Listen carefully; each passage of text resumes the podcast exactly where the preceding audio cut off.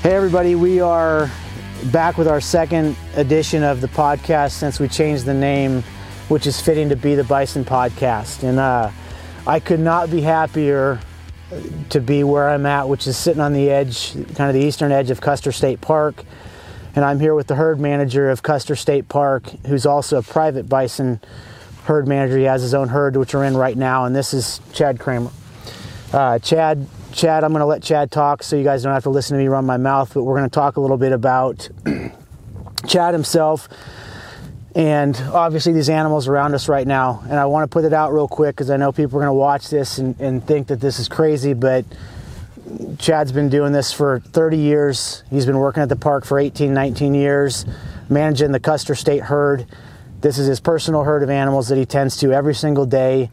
We're keeping a safe distance. It's nice and calm. Everything's under control. I don't recommend trying this if you've never been around bison. I wouldn't come this close to bison. Keep 100 yards away.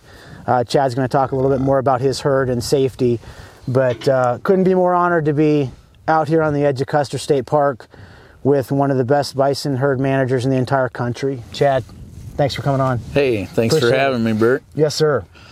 So, you know, I'm going to start this off a little different because you've had a the path has obviously brought you here to managing I'd say what one of 10, 10 park herds in the country that kind of goes back to the early 1900s, late 1800s when bison got revived. Yep. Um, I say revived, regenerated, you know, bringing that population back. What was your first job? What age and what was your first job ever that you got paid money for? Well, growing up on a farm in southwest Minnesota, I guess we did get paid some, but it would have been probably walking beans or picking rocks. Picking rocks. Was I guess when I think about it, is probably the very first one, and So every farmer and rancher knows picking rock. What for those that don't know, pick and rock. T- talk about pick and rock. Is anybody that does Oh, in- so out in the crop in the crop fields and in Minnesota there. I mean, we don't have rock like out here in the Black Hills, but but because of tillage and planting and combines and that, you know, the rocks would get tilled up to the surface. So we got the joy of going out there usually spring and fall after the crops were um, harvested and picking up rocks. And putting them on a wagon and then go throwing them in the ditch somewhere. so you can start plowing and getting ready for For the next for year, the next yep. crop season. Yep. So from there, you know, we talked about a little bit, but when did your fascination with these animals and, and who's this one here? This is cranberry. So And how old is Cranberry? cranberry actually is an 11 year old cow. So she's an 11 year old cow, which is a female bison. Um, and I'm gonna, I'm gonna speak in dummy terms. You know, I'm new at this over the last couple years, but I'm, I'm gonna speak so that uh, a lot of our viewers have never been around bison, never been exposed to them, and we're trying super hard to, to introduce them to these magnificent animals, which is hands down my favorite animal, as everybody knows that listens to the to the program and follows the companies. But uh, when did you get fascinated with bison? How did this fascination with bison for you start? So I really um, started in college. Um, I grew up in southwest Minnesota, and Blue Mound State Park in Luverne, Minnesota has a small herd of about 50 to 60 head. And they had an annual auction and which they still do. And so I got interested kind of in seeing the ad on the auction coming up. Um, and then ended up going to college at South Dakota State. And one of my my first semester up there, I had a public speaking class. And one of our first assignments was a 25 minute informative speech. And I thought at the time I didn't like to speak in front of people. I'm like, what am I going to talk about for that length of time to keep myself interested, let alone somebody else? So, but I went home that weekend for harvest and saw that the sale was coming up at Blue Mounds. And I thought, and I remember back, I had seen it a year or two before and it had interest in it, but never went to it and made it happen. Right, and this is a bison sale, so Yep, they every year they have an annual sale because uh, you know what? That's a good segue into real quick to, to deviate. You know parks ranches at some point you have so much space for these animals whether it's on a park like custer state park 71000 acres. Yep. you said it's about 13 miles by 8 miles if you let the animals just continue to breed and continue to grow the herd, uh, eventually what will happen? They'll overgraze their habitat. So, so if you let them numbers just continue to grow, eventually, you know, with precipitation and droughts and things, they they overgraze.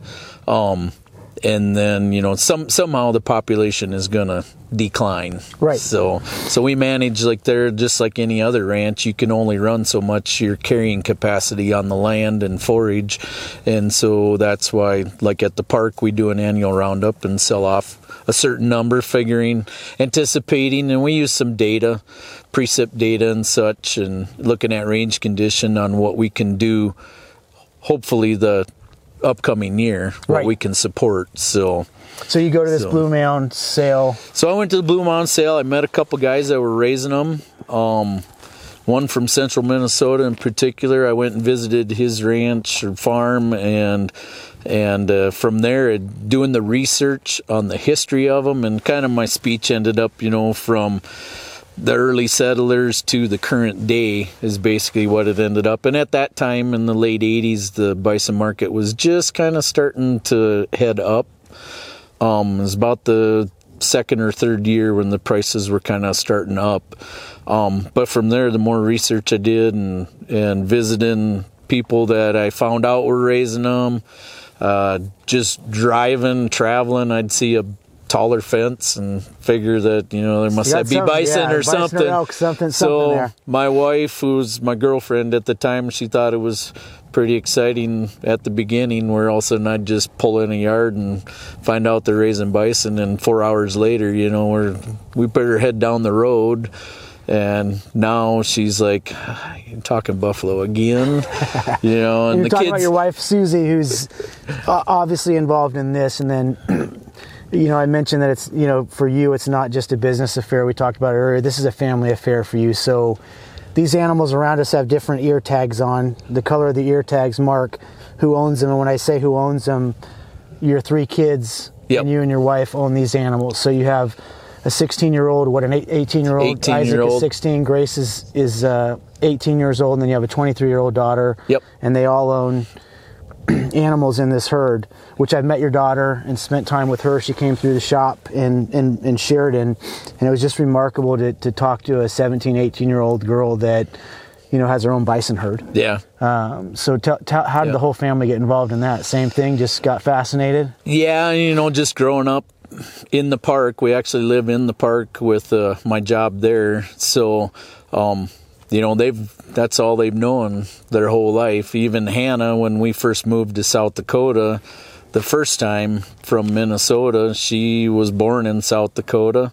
Um, we went to Colorado for a year and a half or so, and then back to South Dakota again. So all the kids are South Dakota natives, um, and just you know they it's what they've known growing up they haven't really known different so they now they're starting to realize how special and different it is Yes, from compared- most yeah. people Even in growing up in that yeah, even in the livestock industry, it's just different. The the bison community, as you know, is you've been in a long time. I'm just new to it, but it's pretty small and unique and pretty special. yeah It's a it's a it's a really amazing group of people that, you know, I haven't met anybody yet that, you know, when you talk to them, whether it's talking to somebody like you that's been doing this forever or somebody that's been doing it for five years, whether it's an hour conversation or a four hour conversation or an eight hour conversation, the conversation always ends or starts with my favorite line. It's it's about the animals first, and I truly believe it's this industry across the board is just so focused on the health and welfare and the growth of this population of animals. It's just amazing to me how, how fascinating. You just don't see that a lot. You Yeah, know? yep. yeah, yeah. It is a it's a money making industry, and it's a it's it, it is a commodity. It's a meat. It's it's a lot of other things. There's genetics. They're selling for genetics. They're selling for breeding, but everybody, you know. Everybody, just like yourself, you know, puts the animals first, which is remarkable. You just don't see that very often. Yep, Um, yep. So, so that brought you to you know getting into bison, and then you've been here at the park as the herd manager for just over 19 years just over 19 Yep. years. So, how did that start? So, um, I guess once we moved west and worked for a couple of ranches um, in South Dakota and then Colorado, um, in that experience, we were looking to get back to the Dakotas or somewhere. So I actually was looking for looking for what was out there, and and uh, the herd manager position here at the park opened up. Unfortunately, the previous herd manager died in a horse accident. Oh, jeez. Um, they raised horses, and and he had a had a wreck with one. Ended up dying from it. But uh, actually, out in the Bighorns, up in the wilderness. So, Oh, wow. but so it was kind of a quick deal, and I knew the resource manager at the time. Um, was involved in the Buffalo business and the NBA and and that. So um, knowing him and not really knowing, I'd been to the park auction for a few years um, prior to that, but it ended up coming out in one of the association newsletters that they were taking applications and and so I uh, had been getting more and more involved in the industry side of the of the business, you know, as far as associations and such, getting more actively involved at that time. And so I made a phone call and put an application in, and I believe there was like 30, 35 or so applicants for it, and they interviewed around a dozen. Um, and I was the lucky guy that was blessed to get picked for it. So, but it's where my passion was Yeah. Um, the park was different from a lot of private ranches in the way it's managed in that. So, um, like I said earlier, you know, it kind of showed me after going through a season or two at the park um, what the animals themselves can do. And, you know, they've been in the park now for over a hundred years. Yeah, it's so- pretty remarkable. One of the, you know, when you and I were talking earlier when I got here, um, you had told me a story about, you know, in the park about finding a spot that had a spring, and you were looking at adding more water, and then you started to build that, you know, build the tanks, pump all everything you needed to get that well going, and then you kind of stopped and backed off. What was your reason? Yeah. I was fascinated by it because it's, Well- it's a great, it's a great story. Yeah. Let you tell it a lot better than I do. and for the way it's managed, I just got to thinking. We actually, when I started, we only had two electric pumped wells for the whole park, and of course, coming into it the first few months, I had hadn't had the time to get out and explore more. But as that first year went by, or year to two years, you know, there's a lot in this country in the hills. There's a lot of seeps and springs scattered out. So the more I got out, the more I found, and you follow the buffalo trails, the game trails. They'll lead lead you to those those water sources. Um, but kind of traditional thinking, I started thinking, you know, well, here the water's running down this little draw, and they've got it all tore up from water and the bison and the elk primarily um, thinking, well, I should develop it, put it into a tank so it's cleaner water. They're not sucking out of their footprints, that kind of deal. And and then of course you want to protect the spring area, so it's fencing that out, plumbing it into a tank, and then you got maintaining the tank itself and the gravel or soil around it and all of that. And and got pretty fired up about doing that with a couple of good springs that they use. And then I got to thinking about it. I backed up and I said why? They've been here 80 90 years. If I make those improvements now I need to maintain them um there's no health issues that I can see in the herd as far as the animals so what's the point in doing it if they're healthy They're and they're getting by. I mean, they're years. doing what they've been doing, like you say, for millions of years. So, so, but it's just man. I was thinking, well, this will be better for them to do that. And after realizing that they've been here for decades, you know, what's the point in in doing that? There may be some advantage, you know, on smaller acreages. I could see that um, where there's not sufficient enough room for them. And like bison, you've know and learn. You know, I've seen it over the years. They come to water, and some ranches and friends I know that are int- uh, intensively rotational grazing, they need to have the capacity because they're such a herd animal. When they come, they mostly all come, Right. and sometimes you get them younger, less dominant animals that don't get a sufficient drink of water, and the herd starts heading out.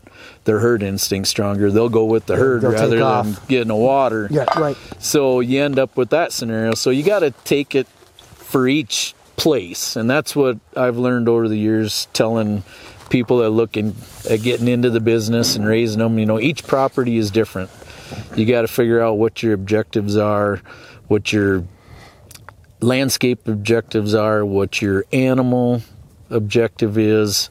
Um, if you just want them to look at, you know, take a property and put a few out there that you don't have to do anything with them. Right. Just let Except them be, check fences, let them be buffalo. let them be buffalo. Um, if it's more of a, a, uh production model, then you're gonna make improvements that try to improve that. So, so you gotta, you know, I get a lot of people over the years that come and are interested in getting into raising them, and I start asking questions like this, you know, and they have, a lot of them have no idea about it. They're like, well, I never thought of that. You know, they just. They just all of a sudden think they want to get some buffalo and put them out there. right. Well, like goats or alpacas or uh, there's lots of yeah. Lots of people get into them have no way of you know handling them capturing them and now all of a sudden they've got too many Right. they don't know what to do they don't have the heart to harvest them find somebody to do that. When you say harvest, you're talking about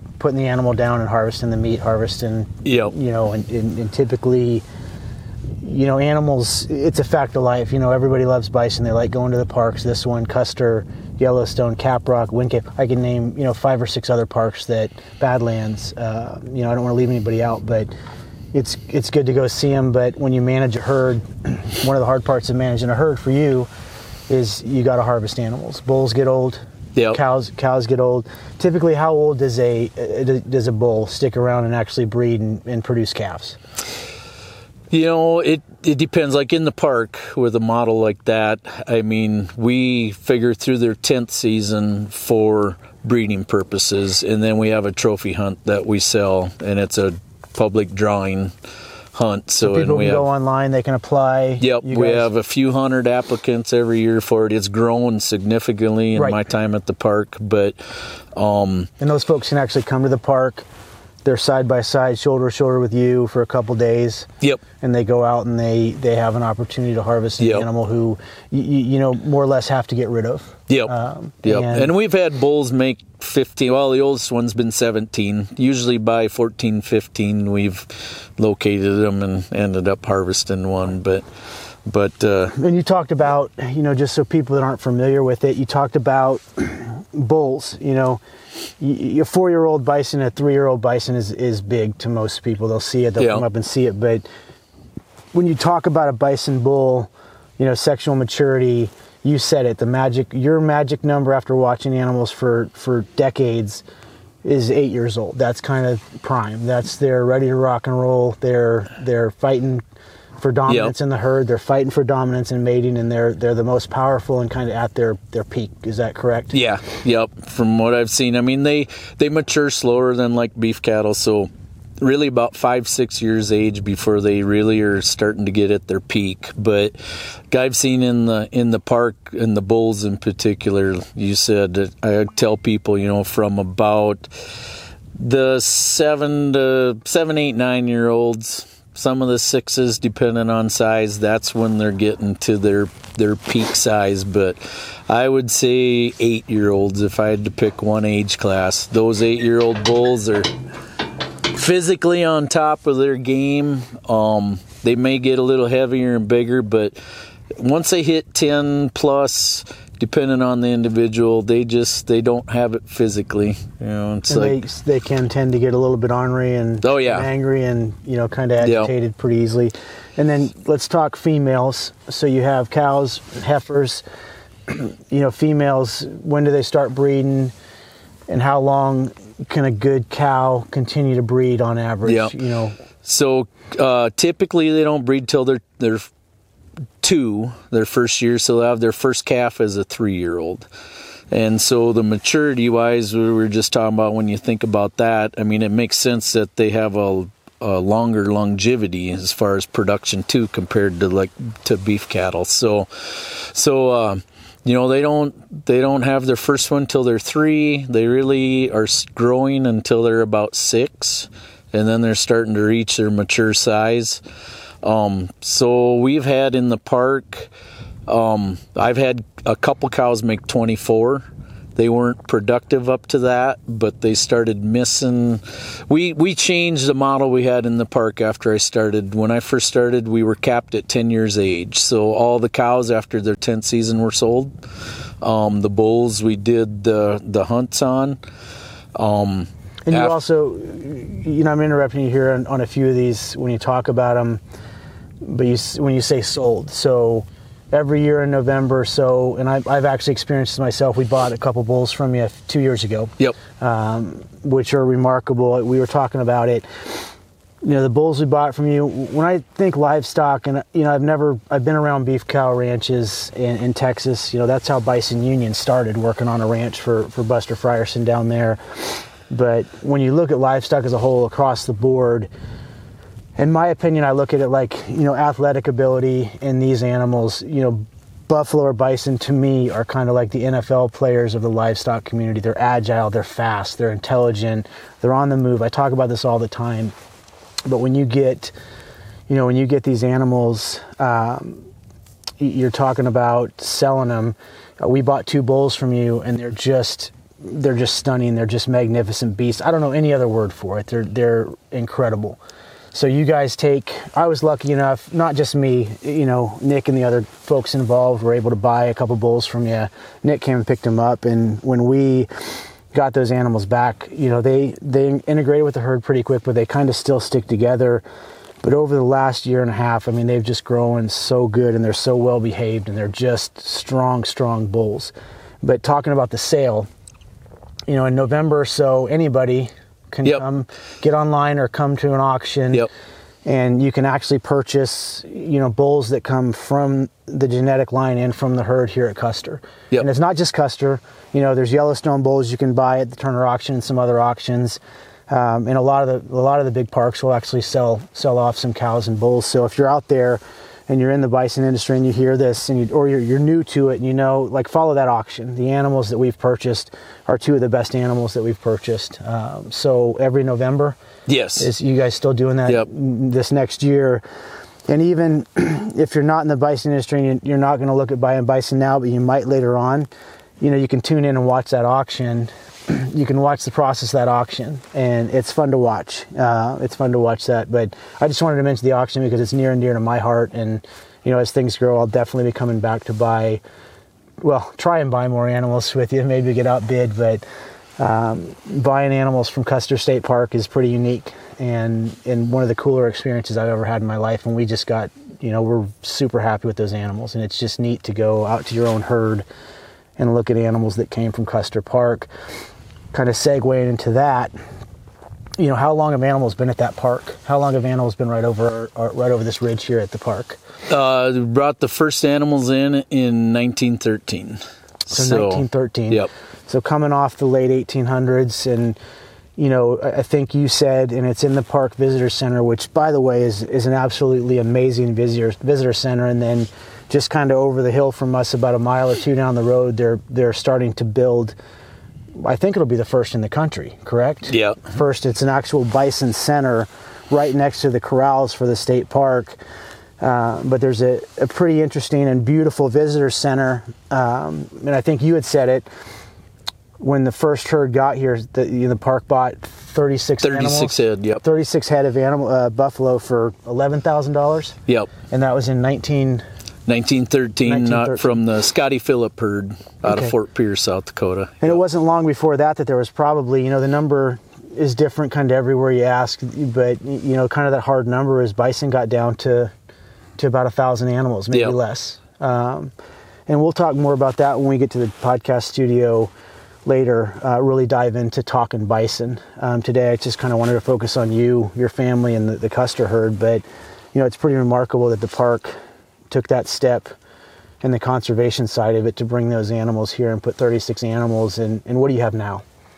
We are about 1,050 right now in the park. So And it kind yep. of sits right at that 900 yeah, 1,000 right around a thousand, just under a thousand to a thousand. We're actually increasing now. We've been watching since we had a major fire three years ago um, in December, and that burn off a lot of timber area adjacent to the prairie area um, in the park. So um, we've been after that first season, watching where they started utilizing areas they hadn't before on ridges like behind us here and Right. stuff, um, we kind of knew we were going to be able to increase the number carrying capacity on that. So we're actually a little bit over what our normal overwinter number would be after surplus for a year. Um, and then we monitor precip. We we have some data. We use precip and range condition to determine what our numbers are going to be for a year. So we have the whole park is rated for a carrying capacity. So so many so many animal units are allotted to the bison. So many of the elk, the deer, and on and on. So you don't. That's a, that's a great segue into talking. You know, the park is different than these animals right here. These animals right here are your private herd next to the park, and they interact with animals. But once you get inside the park, it's a whole other ecosystem and dynamic. Even though it's you know same Yeah. animals, same stuff. But when you're managing a park, your piece is managing the bison herd, but you have to compete with elk, Yeah. mule deer, whitetail. I mean, I could name Yeah. you know this an- this park's got just as many animals as any other park in the country to include Yellowstone. Uh, obviously, there's probably not too many wolves or grizzly bears around here. Not yet. not yet, but you know, as things go on, but you know, but managing that inside of a park, and and like you said, you get too many of one species of animals, and it affects the entire ecosystem. Yeah. Whether it's a bird, whether it's a grass, whether it's bison, which is remarkable to me. And I've seen, I mean, 19 years. I started, we were in a drought period, which ended up being about five to six years long. And then, uh, in fact, just yesterday I finished up my precip data from the previous water year here and looking at planning for the next year. And we ended up um, just from one year to the next, or last year, the 19 water year, we were 55% of what our average is, cumulative average, um, since we've kept uh, data from this weather station in the park, which was October 84 when it was started. So, so we're in the 18, just over 18 inches range of uh, precipitation here on the eastern slope of the hills.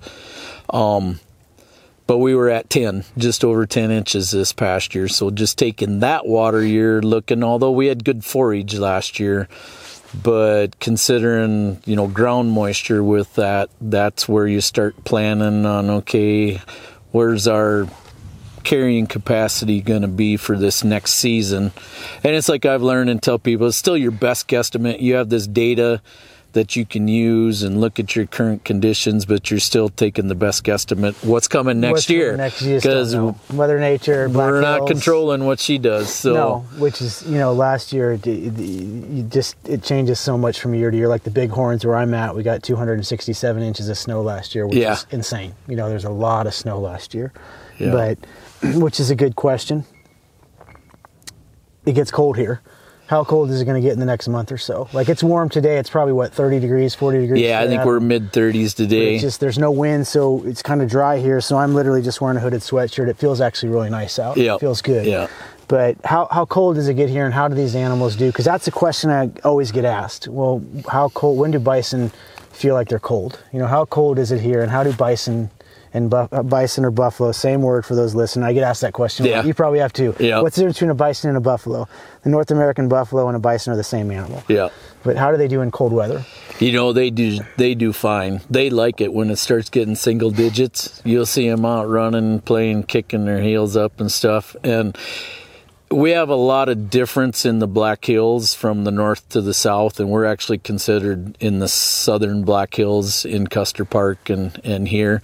So we actually, and a lot of people think it gets cold because we have the the Black Hills and that, but in reality, it's we have pretty mild winters Not or pretty mild. It we've had cold years, but. Uh, Nothing like when you get back east in Minnesota. We don't have the humidity, so it don't chill you No, like that's that's that's you and know- people don't understand that till they experience it out here. Yeah, I try and explain to people five degrees in South Dakota and you know Wyoming with no with Humidity. no humidity feels like 35 degrees. You, you could drive just south to Colorado with 80% Yeah. humidity at at 40 degrees, and it feels like it's five degrees. Yeah. it's just bone chilling cold. Yep. It's not too bad here, and you know we're three and a half hours west of here. It's not too bad where we're at either. Yeah. Uh, but they they like the cold. I mean, I can't say over the years.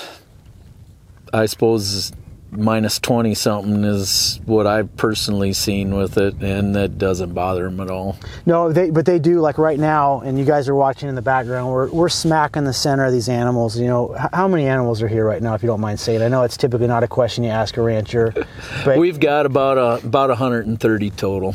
Yeah. and, and we're smack in the middle of it. We're literally completely surrounded on the truck, and I I keep looking over my shoulder because it's kind of funny. This truck probably weighs four, you know, four or five thousand pounds, and one of these animals is scratching its its head on the front of this thing, and it's actually moving the entire truck. So you can, you know, these guys are athletic and they're strong and they're just built.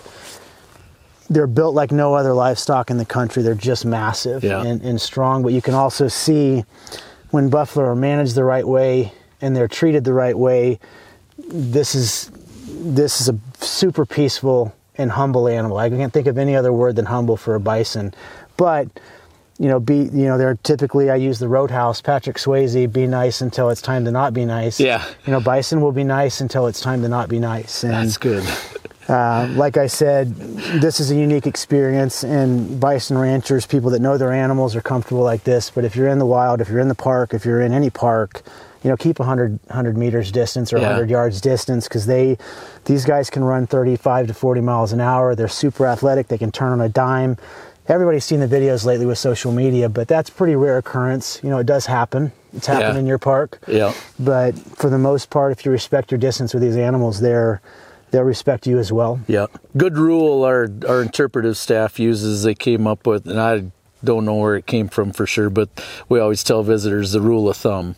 Whether it's bison or or deer, whatever, smaller animals, but if you hold your hold your arm out and rule of thumb, if you can cover it with your thumb, it It's should be it should be a safe distance. Right. Not always, but It's a great. It's it's a great rule. I mean, it really. it's like is. it's i tell people you know my experience with them reading their body language and and what they're pretty confident what they're thinking um you know usually when i see visitors that i'm thinking they're getting a little bit too too close i said when i come driving up on a situation like that i'm usually looking at the animals more than the person Right. because i'm thinking okay now what's she or what's that bull thinking let's- to let's that talk- person walking up to them And you let's talk and- through that for a minute because even a layperson with a quick conversation like we're having right here, there's telltale signs of you know a dog's going to raise its lips and show its teeth. Maybe not. Yeah. You know, dogs can, but typically a dog's going to bark at you, growl at you, let you know. How do I, if I come to Custer Park and I'm riding in my car and a, a massive herd of 500 bison or more comes crossing across the road? How can you tell when you're too close or you're agitating or you need to just stop what you're doing and back off? How can you tell body language from a bison? So there's there's different things to watch for, and we educate on that. the The biggest visual indicator is their tail. Tail goes straight up. The tail will go up, and I'd like to show people and tell them, you know, if they're completely at rest, that tail will be flat on their hind end. If yeah, they're you a little probably see on the camera behind us these animals. you see, if they're a little curious or could be concerned, you'll see where their tail up is like that one back there. It's just off her hind end a little bit. You can see a little bit of light underneath them.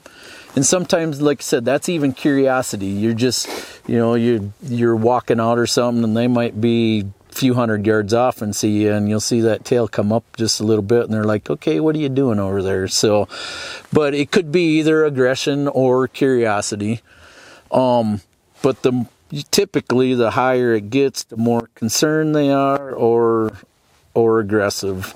Um, but like you said, when they really get to that point, it'll go over center. And over the years, handling them and stuff, I said, you know, I've had some typically bulls, not always, but but it'll go over center and be pointing up over their back and that tassel. I mean, you'd swear it was made of steel. Right. It's just iron. It's it's so and it's quivering and and when you get them to that point, you better be someplace safe. and you get some snorting and some yeah, and then pawing, sh- head shaking. Um, that's one we like to tell people, you know, watch for head shaking. That can be aggression, not always, but you know, you got to have the experience to determine that. Right.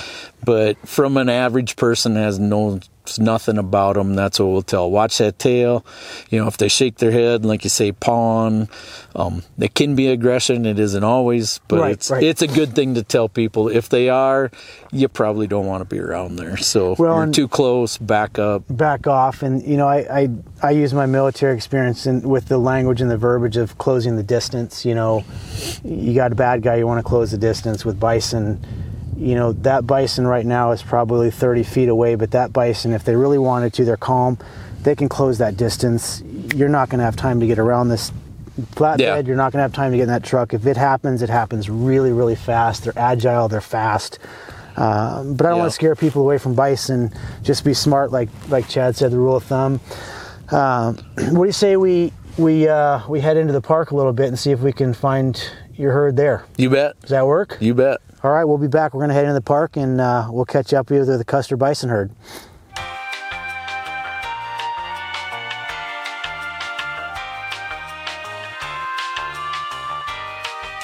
So we're back. We shifted gears.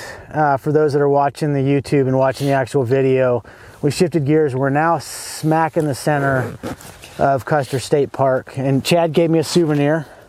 You can buy these for hundred dollars, right? Is that how much they are? yeah. No, just kidding. So we're back smack dab in the center of, of Custer State Park, and you can see behind us a portion of the herd is back here in this valley that's an old homestead in the center of the park, and then off to our our left here. There's another pretty large portion of the herd, and then behind the cameras is a, a much larger portion of the herd on a giant plateau up here. You can see the uh, Badlands over over your shoulder in the skyline here, and it, as you see, it's. I, I just got to take a second. See, this is my first time coming through the park like this, and it is it is the most beautiful park that I've been to. I think in the lower 48, it is absolutely phenomenal. The facilities, the park is just managed, and it is absolutely gorgeous. So if you get a chance to come to Custer, or you drive by it, take the day to come here and go to the park, go to the visitor center, and check it out. Um, but so we're talking you know chad and i were talking earlier um, when you go to the visitor center there's a video of you and it's about a 17 18 minute video. Kevin costner is the actual narrator and in that video it has you guys talking about the roundup every year. And you said it started when you started here about 5000 people would show up. Yep. how many people show up to that roundup now every year? We've had twenty thousand plus the last six out of seven years. So 20,000 people show up, and then there's an application you can put in to ride horseback. They pick what you said about 20 people About twenty people. Yep. that you can actually ride horseback. If you bring your horse up and you get picked in, on, you select on that application, you can actually come up and help Chad and the team round those animals up in front of a crowd of 20,000 people, get them into a corral, and that's when they start, you know, checking animals. That's you guys, when we talked, traditionally you, you touch the animals once a year unless you have to unless Right. unless it's actually an injury or an emergency you have you guys typically a fire or anything like that obviously you're managing the animals a little tighter but as far as letting the animals and the buffalo be buffalo you manage them once a year and Yep. you bring them in you'll sort off some calves you'll check animals you'll check weights you'll check everything on the animals and and and then you put them back out to be buffalo Yep. Um, and that's when that roundup takes place. The one question I always get asked, and I have to say this all the time people are like, why don't you wear a cowboy hat? Well, I am not a cowboy at all. I'll never be a cowboy. I just didn't grow up that way. Um, and it's just not for me. I'll, I'll own horses, I'll ride horses. I'm not a cowboy. I'm not ever going to be a ranch cowboy. Uh, but one thing that you guys do that's different than I'd say 99, 98% of other bison ranches or state parks or, or, or national parks that have bison, you guys work these animals with horseback. Yep. You mind talking a little bit about that? Because it's very unique. Yeah. Um, you use horseback and then you guys also use whips. And talk about it. When I say whips, they're not actually whipping the animals. Yeah. So I'd, I'd love to hear your take on horseback and and how you guys manage animals on horseback. Yeah. Um, as far as the official roundup, I mean, I as far as I've been told and have read, they've used horses even back before the official roundup started. So just staff would use it, um, moving them or checking them, and and then once the once the roundup became a somewhat tourist event, they would have local riders, I mean, 30, 40 years ago from people that have been here that long and helped, telling me, you know, they'd just say, well, this Sunday we're going to we're gonna round up, you know, show up back where we were at there on the highway. That area is called cow camp. It's like be at cow camp at one o'clock, and we're gonna go move the herd closer to the corral. And Have your horse saddled and be ready. there might go. be twenty five people show up. There was maybe eighty people showed up. right. Um, wasn't as organized as it is now. They just showed up, and when it was like, okay, let's go, away they went with them. So um, it's become much more organized now, and especially with the tourism side of it. But but it's like you say, hand, working bison with horses. I know some other friends and producers out there that do it. There's some other public herds that do it. Um, you'll get the other side, and especially now with uh, social media, reading groups and forums. Oh, you can't use horses or don't use horses. It's like anything: horses, dogs, whips. Um, you have to acclimate them to it. It's like I said, you can't, and even I've learned over the years, I don't call them tame animals. You bottle fed or you get them to eat out of your hand. They're habituated or acclimated. They're not tame. Right. They still are a wild animal. So, so it's just like I, I've had some heelers and dogs over the years we use working on bison too.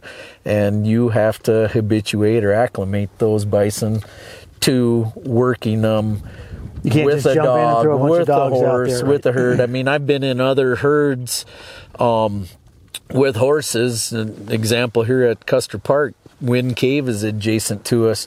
Um, over the years, we've gone down in there to help them and stuff. And you jump a horse out of the trailer, and them bison will actually come over because they're curious. They don't see them as often as we do in Custer Park.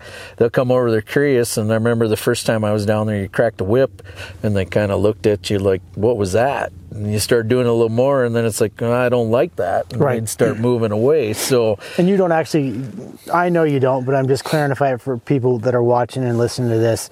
You're not whipping the animals. The whip doesn't even Right, come close to the animal. You're just, it's an auditory and a visual response. They're seeing something move and they're Yep. hearing a crack and they, you know, they don't like sudden noises and, and fast movement. Yep, yep. It's that crack of the the sound of the whip, and even twirling it.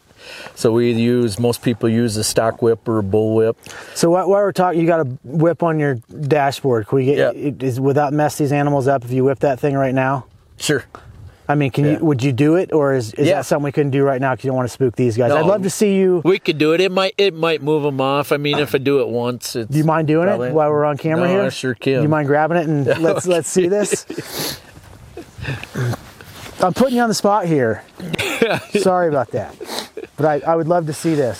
So uh, the one thing about it, and I learned starting here at the park with the whip and that, um, I primarily am right-handed with it, and I tore my shoulder up several years ago, so now I'm not as not as good as I used to be, and I just haven't mastered it with the left hand yet. So, but I, I can't get my shoulder or my arm above my shoulder anymore. But it's getting that audible crack on it. So, and this is a stock whip. Um, a bull whip has a solid handle. Right? stock whips are made for twirling. So you can get it to twirl. But this is about an eight footer. I used to run a 10 i've got some friends that do up to 20s and that's a job. But but yeah we use them horseback running with it. You know it's just that sound you can kind of see it's getting their attention to look if along combined with movement Yeah, they're and the crack of the whip you start getting them to to uh somewhat do what you want them to do I love it. Thanks, thanks for doing that. I hate to put you on the spot, but I, man, it's just fascinating to see. but now we could guys- really get it interesting and let you try at Have it me give a have- shot. Let's do this. don't wrap it around your neck I won't. So, so where am I grabbing the big at? thing is yep hold on and you want to go around but just like anything you want to follow through and that's where people get themselves in trouble Okay. is you want to crack it usually like out here So I'm most going- people want to go right in front of them, but that's when it comes back in your face. So I'm going around and around and then Yep. pop. So you want to go, so you want to go around like this Uh-huh. and then aim out there. Okay. But you want to follow through with your wrist because it's in your wrist that gets it to snap. Okay. But after it snaps, follow through with it behind you because if you stop there, that's when it's coming back Coming at back. you. So you, you So after snap, you snap it, take your arm out to the way. side and bring it back. Okay. Yep. man, should I be wearing eye protection for this? We've we've had people put helmets and goggles on. Oh, I'll get it. Go so aim, snap it at me. Okay. Yep, look at me and snap it out. There you go. Yep, and then take your arm back behind you. There you go.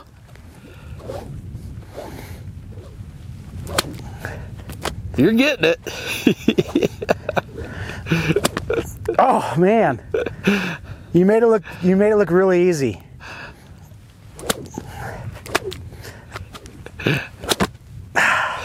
Let me see you do it one more time here. I look like an idiot. Trying to catch SWAT flies or something.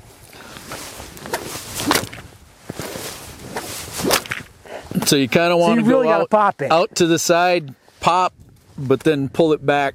Otherwise, if you stop right there, then it comes back. You got to really feel that pop. Yep, and it's all like you say in your wrist. You want to snap. I got to be more aggressive than this. I think I'm being too soft.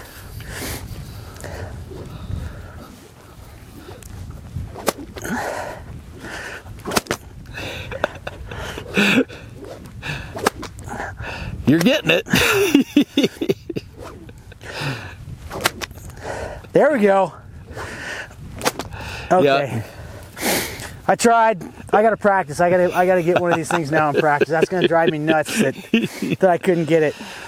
Well, if I remember right, King Saddlery's got him. Oh, they got him, Ryan King. Yeah. I'll, I'll hit Ryan up and I'll get one for sure. Been over there a few times and Yeah, seen him. Ryan's, So Ryan's a good buddy. He actually comes in the coffee shop every day. Not a better family on the planet. yeah, I'll have to go in there and get one and practice. Man, you made that look easy. I, I look like an idiot swinging a garden hose around. So, you guys, you know, again, like horseback, I think, t- again, traditionally, it just, man, it's just awesome that you guys are out here horseback and, you know, it, you see nowadays and there's you know I'm not knocking one way or the other, but there's horseback. What are the other some of the other means you guys use? Four wheelers. yeah. We don't too much in the park. Um, well, it, it's getting to be more and more every year. Four wheeler, you know, ATVs or UTVs and stuff, and it's it's convenience. And it's a lot easier just jump on something like that, turn the key, and go move them, or do what you got to do, or, rather than catch the horse up and saddle it and trailer it and do all that. But And obviously, you guys use trucks as well. yep, You got equipment in here, radios, first aid kits, stuff like that, just for you know for emergencies. But Yep. it's pretty remarkable. These animals have been here for 100 and you know 100 plus years, and and on top of that, you guys are still using horseback and doing pretty traditional. I mean, not much has changed. right. I know you guys will use radios, communications, but other than that, not much has changed. Not a lot, no. Since you guys brought him here, which is remarkable. You can you can feel it while you're here. Again, if you get a chance to come see these animals and drive to the park, it's it's absolutely phenomenal. One thing here in the park using horses, in my experience, and I learned to ride when I started this job. I rode a little bit before that, but I I was just a fixture on the horse. Right. After I actually started on Roundup weekend here in the park, so at that time Roundup was on Monday. I started that Saturday before. Um, and at that time, we actually did a two day push. So on Sunday, we would gather them from back west here a couple of miles and take them closer to the corral. And then on Monday morning, we put them in the corral. Um, but that first year, being up here on this area called Hay Flats, we would drop off the edge of the butte over there by that tree. And I remember just just our core team did kind of a, a little ride the day before, and and we rode up to that edge of that, and it's no, I don't even know, 150 foot in elevation going down. But uh, one gentleman that become good friends with, he's one of our team leaders and quite a horseman and cowboy. Um, Bob Lannis, I remember he said, you know, oh, it'll be great tomorrow. He says, we're going to be on a run and over the edge we go. And he says, you know, people say it looks like like brown water flowing over the rocks in, in a river and stuff. And I looked down that hill going, I don't know about you. I'm back here taking my time, and and I was the next day letting the horse just do his thing, and all of a sudden I hear this banging and clanging behind me, and rocks rolling, and I turn around and they're coming over the edge with a couple pickups too. And I'm like, these people are crazy. Ah, man, that's great. You know, and but now, now you're doing it with a whip on your horse, like the man from Snowy River, Yeah. rearing back and popping your whip. No, that's that's incredible. I, I look forward to coming out here for that. Um, let's talk a little bit because it's it's another question. Let's talk about rut, what rut means, um, and kind of the cycle of females and males and how that works throughout the year here in the park. sure. If you don't mind. Yep. So we run our bulls. Our bulls are out there year round. Um, So the bulls stay with the herd, with the females year round, and Yep. They kind of separate off, and and some of that. That's one thing I learned in the way the they're managed at the park. We don't supplemental feed them. Um, they did a little bit the first couple of years I was here. We would supplement them with some range cubes or cake, it's called. Um, typically in January, February for about six weeks or and the so. range cuber cake is just a, a compact version of. It's basically like taking a vitamin that's got the same nutrition that Yep. natural grass would have, out, but it's you know alfalfa or whatever that Yep. cube is, just kind of pressed into. When you say cake, it's like a large pellet. Yeah.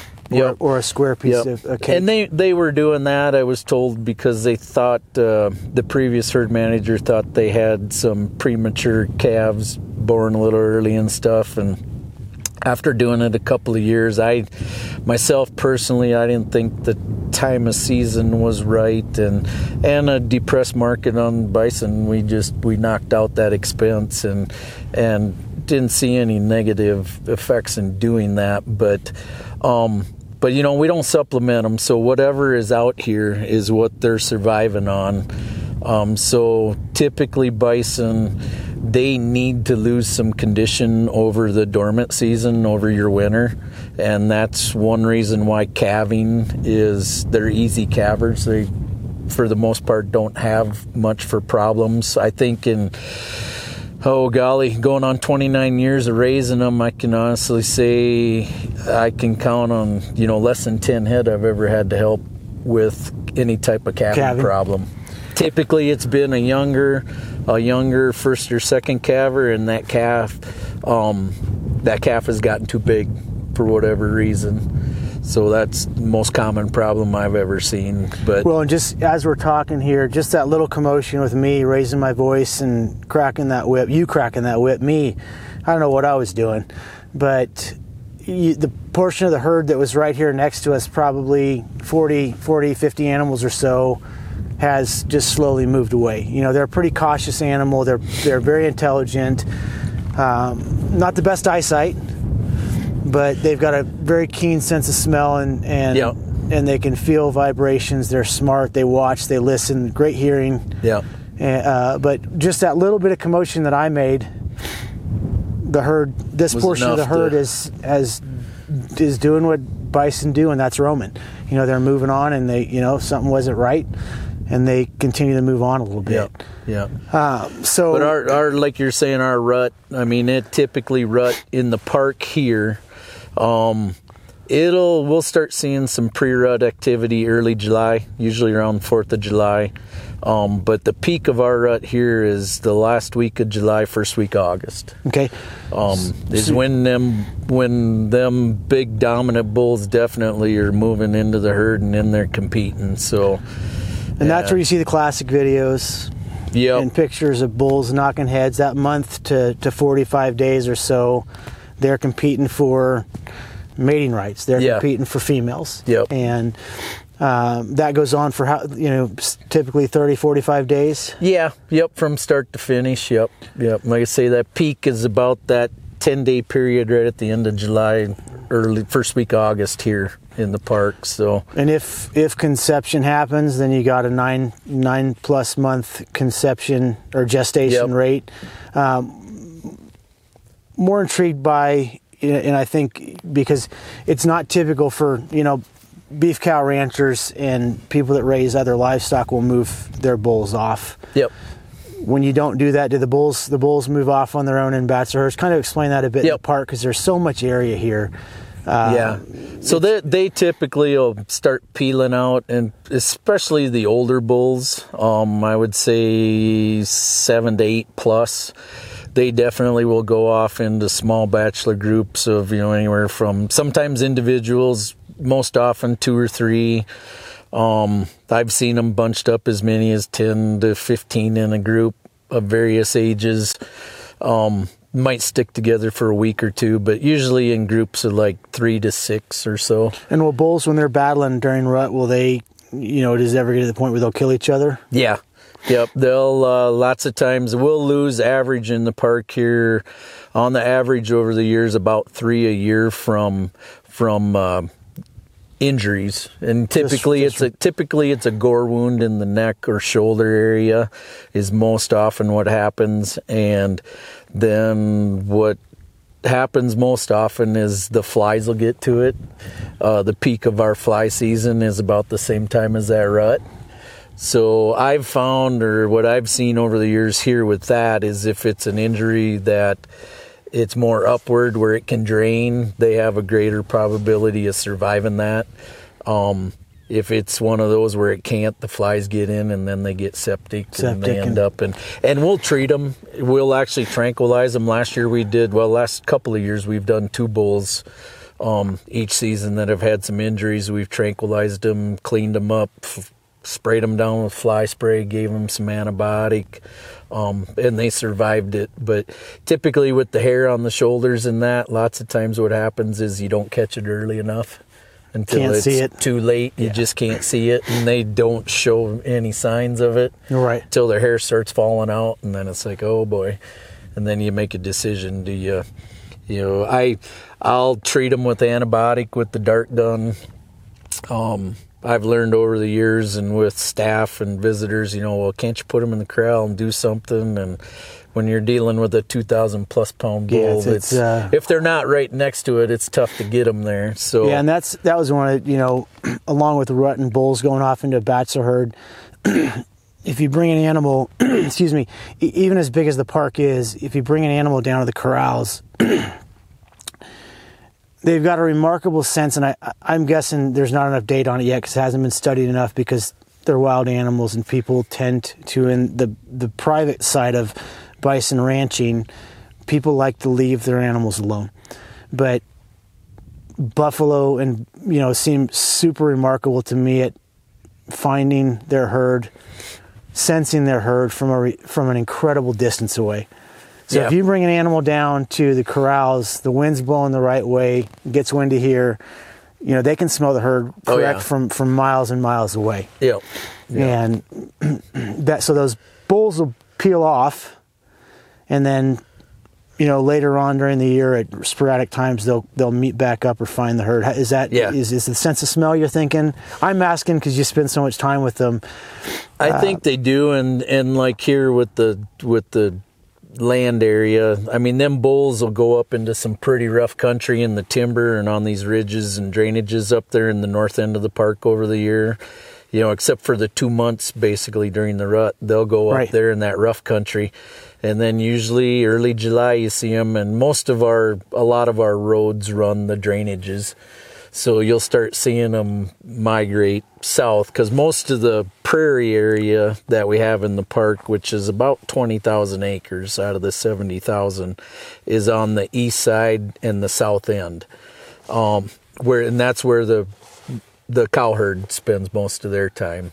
So those bulls will be, you know, eight miles, ten miles up north in the northwest corner, and they'll just you'll see them along the highway, and When they'll be time. another mile or two miles down the road the next day, and they might hang out for a day, and then they're on the move again, and they'll seek the cow herd out. I Clock's ticking, and they just something happens and they it's start like moving. you say, they sense, they know that time of year. Um, they know the terrain. Even another example of that is when we're doing roundup, um, we kind of stage the herd a few weeks before roundup. So I get a crew that comes in and we'll run around the park wherever they're at and move them closer to the corral. We have a few thousand acres fenced. Um, some years, I've had several years where they're standing at the gate two days before because we defer the grazing in that area by early summer. So, So they know that there's fresh grazing grass. in there. Yeah. I mean, it'd be all over with if I opened the gate. They'd be in there, but I got a crew that's coming, so I wait. And some years they're right north of the corral. It takes us longer to ride out from the corral and get around them than it does when we actually get them moving to get them through the gate where they need to be. So, and I've had other years where they're all the way on the north end and we're riding 11 miles to push them. So, To bring them back that whole distance. yeah, and I've learned, you know, they they have their travel routes, game trails, whatever you want to call them, that they like to use. Um, I've learned experience over the years. You know, don't fight them on that. It might be a longer in distance because you're weaving around and up and over the hills, but it's If they get on a good easier path, in terrain. You just let them go and don't let them get strung out too far. If you do that, you will get some that try to slip off. But we'll just let them go, and if you don't make it in the day, lots of times they're standing at the gate the next day anyway. By the time you get there, so so I get people ask a lot, you know, I like at roundup. Well, you don't get them all, and we don't want the breeding bulls, the older breeding bulls. We try to leave them behind because they're too dangerous when they're we're just too, working too big, too massive. Yep, how, so- how big, you know, we talked about that driving from the la- from your place over into the park. How how big do do large bulls get? So our bulls, from um, what I've found, they'll average 1900 to a ton. And um, in doing the hunts that we do, the harvests on them, just doubling the carcass weight on them. Um, the heaviest I've had would be almost 2,700 pounds. Jeez. He had a 1,260 pound carcass. Um, and then, you know, if they're not great condition, the lightest I'd have was 16, 1700 as a 10 plus. Jeez, wow, that's incredible. So twenty seven hundred pounds. I mean, Yeah. that's Yeah. Yeah. that's like a a small size, full size, but a small full size Yeah. truck coming at you. And and man, what an incredible animal. Um, when you get through rut, you get to you know April May, that gestation period is up, and they start calving. Yep. Let's talk about calving. Yep. Um, you know, typically everybody with social media, calving season on the internet has become a phenomenon Yeah. uh, of uh, like a tidal wave from the ranch community with beef cows. With bison, you don't see a lot of help with calving, like you said. You've only helped half a dozen times or so or more over the whole time of being here. Why is that? Bison like to go off on their own. They like to have Yep. their their calves in a safe environment. Kind of walk through, if you don't mind, what a calf weighs when it hits the ground, how fast a calf is up and moving. Obviously, that has to do with with their evolution over time, whether you believe in evolution or not. But their evolution over time of getting up, they're moving, they're they're roamers. They're constantly on the move and they're getting up fast. Predators, they don't want to get left behind if the herd moves and there's predators. So kind of kind of walk through what a calf weighs and, and the the first few hours of a calf's life to to getting on its feet. Yep, yep. So we see the first one here in the park, um, usually within a week of the first of April every year since I've been here. Majority of them come in May. Um, And they come out 85, 90 percent of them in May. An average calf is about 45, 50 pounds when it's born. they come out pretty small. They're orangish, called cinnamons. Um, another name, red dogs. Some people call them. You know, cinnamons. They're born that color. They will actually change or begin changing to the brown, black and brown color at about three months age, right in there. Um, it can vary a little bit on individuals, but typically about that age. Um, they're up on their feet, like you said. I, I suppose over the years I have actually seen between 10 and 15 actually born.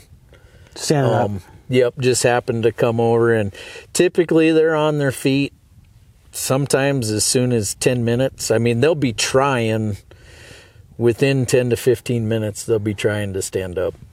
Not always successful at it, but typically within 30 minutes, they are up and walking and nursing and moving, and easily within an hour, I mean, they're ready to to run and start running, mom, which is So, fun to watch. I mean, Yeah, they're if you ever get a chance to watch first. that, like watching a a newborn calf over the first day to, to week, it's fun to watch them find their legs and start Yeah. running, and then you know that first few months. It's that same effect, and they're not pets, but that same effect of watching a puppy. You know, Yeah. goofy, awkward, but just, just getting the zoomies, as I call Yep. it. You know, getting the zoomies and running around. But it's remarkable to watch and then you know as we talk because a lot of people that watch this are going to go to yellowstone they're going to come to custer park they're going to go to parks where they engage these animals you know from their cars or on a hike you know from from a distance that's one of those times again like other animals mama cows are Yeah, are very very very protective not Very just much. cows and one of the things that fascinated me as i started to learn about bison and be around them is they'll form a nursery and a lot of the calves will be in the same area with the same you know heifers that bred those animals and they're very protective correct yeah, yep, yep. I've always said and learned, you know, probably the most dangerous would be a bull during the rut.